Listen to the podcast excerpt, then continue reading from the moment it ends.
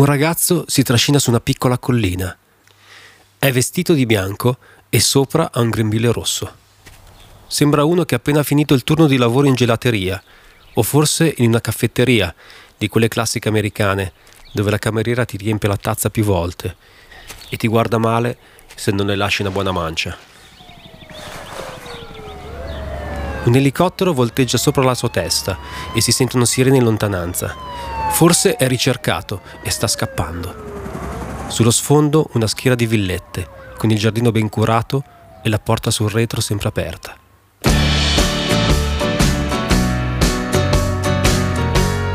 Comincia così il video di The Suburbs, diretto da Spike Jones. La canzone è degli Arcade Fire e oggi proveremo a capire com'è costruita.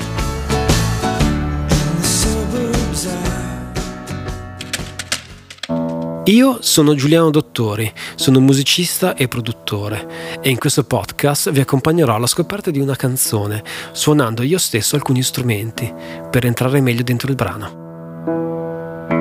Tenetevi l'architettura lì come suggestione, come punto di partenza, per due motivi. Il primo perché questo sarà un piccolo viaggio in cui vi porterò da una stanza all'altra a volte spieremo dal buco della serratura, altre volte andremo a scoprire cosa c'è sotto il tappeto in salotto o prenderemo il sole sul balcone. Il secondo motivo è perché le canzoni, come le case, sono concepite. Passano dalla testa alla carta, si costruiscono dal basso verso l'alto, dalla gran cassa alla voce, attraverso i muri portanti, la linea di basso e le chitarre elettriche, fino alla scelta della tonalità del parquet e l'aggiunta di quelle due note distinte nello special e sono entrambe costruite da creatività e regole, senza le quali non si possono avere stanze luminose, suoni epici, giardini segreti, soffitte misteriose e ritornelli sognanti. Questo è architettura di una canzone.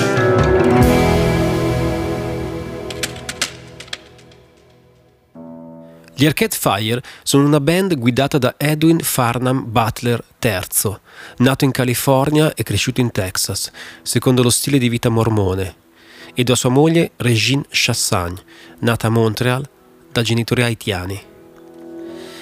Wynne è cresciuto nei sobborghi di Houston prima di trasferirsi in Quebec. Descrive una parte della sua famiglia come veramente religiosa, ma si riferisce ai suoi nonni materni come mormoni che bevono martini. I genitori di Regine, invece, emigrarono in Canada durante la terribile dittatura di François Duvalier e la musicista ne fa un chiaro riferimento nella canzone Haiti, in cui canta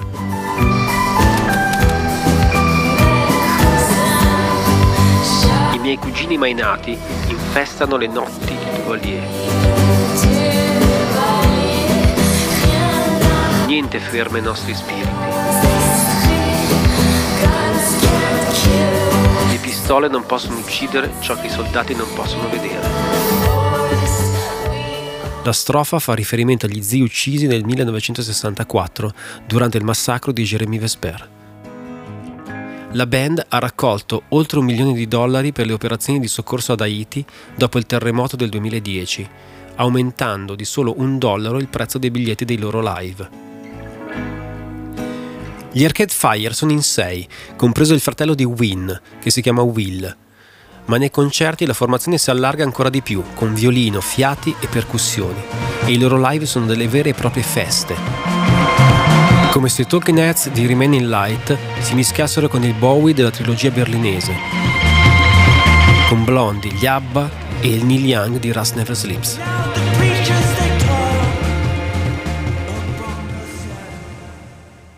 Grammy goes to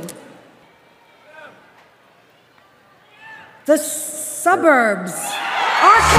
Siamo nel 2010. The Suburbs apre il disco omonimo, disco che varrà alla band la vittoria di un Grammy.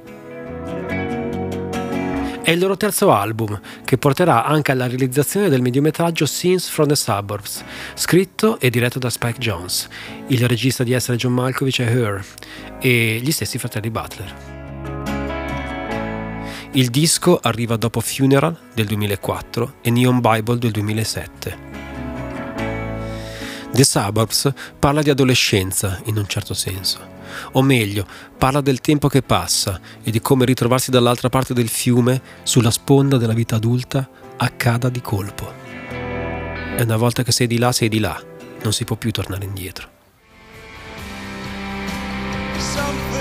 Wim Butler aveva già scritto qualcosa di simile qualche anno prima, nel brano Wake Up, tratto dal loro disco d'esordio.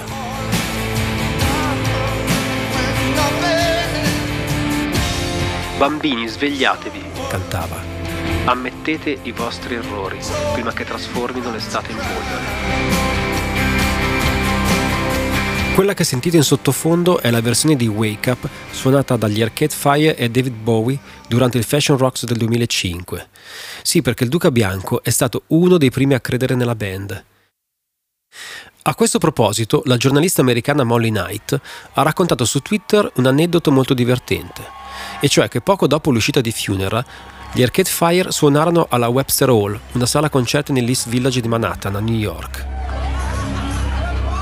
Era la classica situazione dei musicisti agli inizi della loro carriera.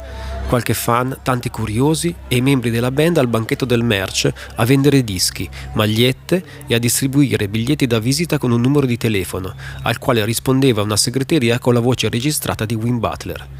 Insomma, inizia il concerto e Molly sale in balconata per vedere meglio il live e subito si rende conto che fra il pubblico c'è, cito testualmente, David fucking Bowie che era lì in jeans e maglietta a cantare canzoni degli Arcade Fire e cover dei Talking Heads. Il giorno dopo Molly va alla Tower Records, una storica catena di dischi americana, per comprare il CD di Funeral, ma si sente rispondere dal commesso del negozio che sono esauriti, perché David Bowie li ha comprati tutti. Sì, proprio così, li ha comprati per distribuirli gratuitamente a quanti più amici possibili, convertendone molti, come poi dichiarò lui stesso in un'intervista a Rolling Stone. Bowie voleva aiutare concretamente questa strana piccola band canadese a realizzarsi e lo fece per davvero, tant'è che una volta dichiarò Vedo così tanti scrittori e artisti affermati che si comportano come marmocchi egoisti nei confronti dei bambini che stanno arrivando, come se non ci fosse abbastanza spazio per tutti noi, quando è vero il contrario. Più artisti aiuti a sostenere, più spazio aiuti a creare. Ma torniamo a noi. The Suburbs, dicevo poco fa, parla di adolescenza e come in ogni adolescenza che si rispetti, tutto appare sfumato e confuso, quasi indistinto. Si parla di macchine prese di nascosto, di guerre di periferia, di bombe, di case che crollano, di sogni che svaniscono, di noia. Invece, da un punto di vista musicale, la canzone è di una semplicità disarmante. Quattro accordi. No, non è una roba per dire.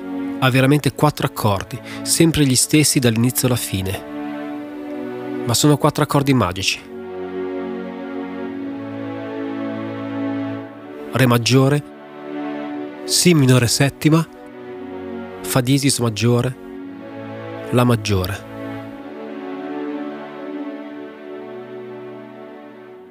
Di certo c'è un intruso là in mezzo, ed è proprio l'intruso che rende magico questo giro e non ci fa stancare al terzo ascolto.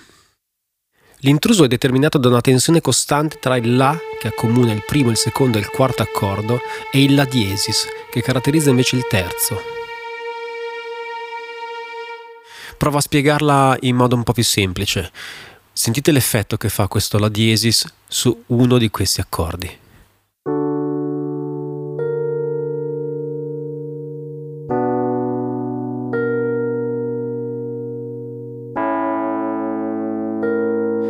Decisamente dissonante.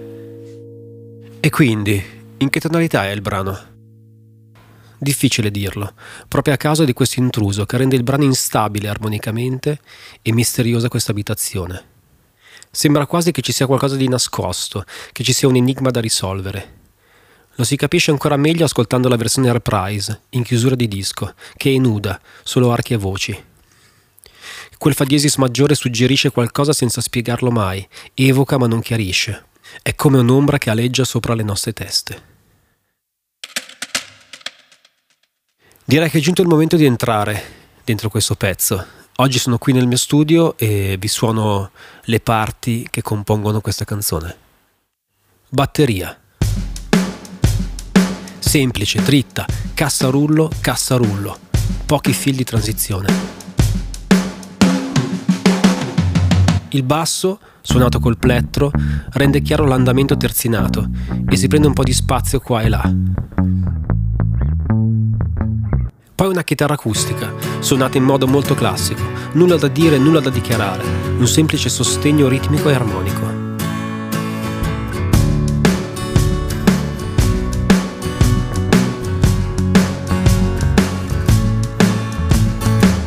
Lo strumento centrale è invece il pianoforte, che disegna un piccolo tema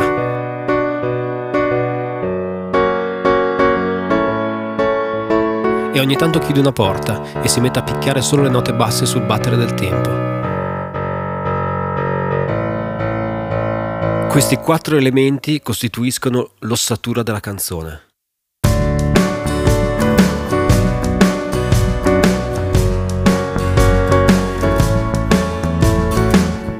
Gli archi sullo sfondo costruiscono un layer compatto.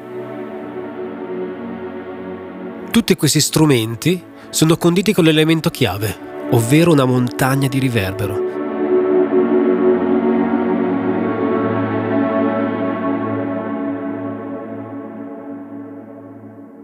Insomma, questa casa ha i soffitti belli alti e le stanze molto ampie. È il classico sound degli Arcade Fire, naif ed epico allo stesso tempo. È un sound che mi ricorda vagamente l'architettura delle case americane in stile vittoriano. Soffitti alti, appunto, legno fuori e dentro, tetto spiovente con le tegole scure, un piccolo porticato davanti alla porta d'ingresso e un paio di macchine familiari parcheggiate nel vialetto.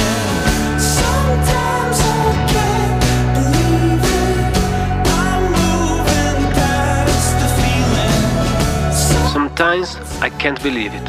I'm moving past the feeling. A volte non riesco a crederci. Sto superando la sensazione.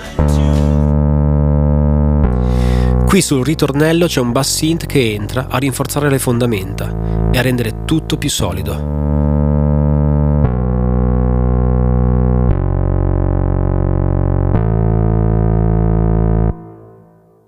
La casa ci ha accolto col suo calore austero. Dalla seconda strofa iniziamo a osservare altri dettagli. Qui entra un piccolo tema di chitarra elettrica molto riverberato ed è come se per la prima volta, dopo che ci siamo ambientati, intravedessimo una scala di legno che porta al piano superiore.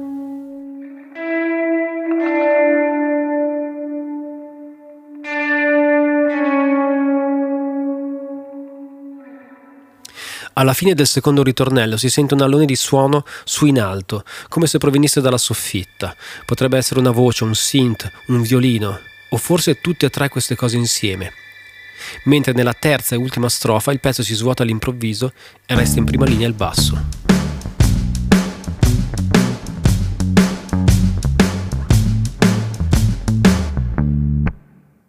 Alla fine del brano c'è un meraviglioso arpeggio di chitarra elettrica, che avevamo già sentito di sfuggita alla fine del secondo ritornello.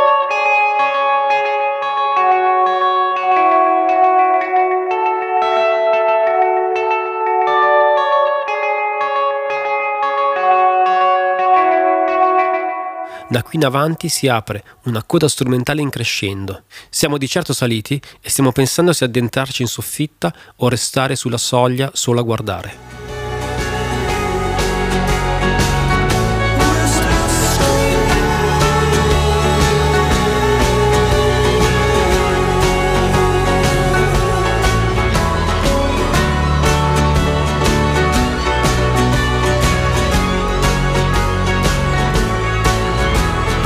Mi sono innamorato di questa canzone al primo ascolto ed è come se mi invitasse sempre a entrare, a esplorarla per scoprire ogni volta nuovi dettagli, nuovi colori.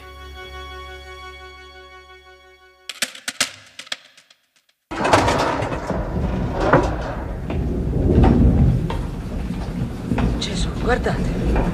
Non sapevo che papà avesse tutta questa roba qua su. Che forza! Che bello, guardate che... Io sono nato nel 1976 e ho avuto la fortuna di vedere i Goonies al cinema. Forse per questa ragione, quando ascolto questa canzone e vedo il video del brano, mi vengono in mente i ragazzini protagonisti del film, che scoprono ed esplorano la soffitta di casa, che, come dicevamo prima, è una classica villa americana che ricorda un po' lo stile vittoriano. Nei Goonies i protagonisti vivono un'avventura fiabesca che cambierà le loro vite per sempre. In The Suburbs è tutto più triste e malinconico, legato alla nuda realtà. Insomma, in questa cruda periferia non c'è nessun tesoro di Willy Lorbo da scoprire. Al limite c'è una rapina da fare e dei sogni da vedere svanire.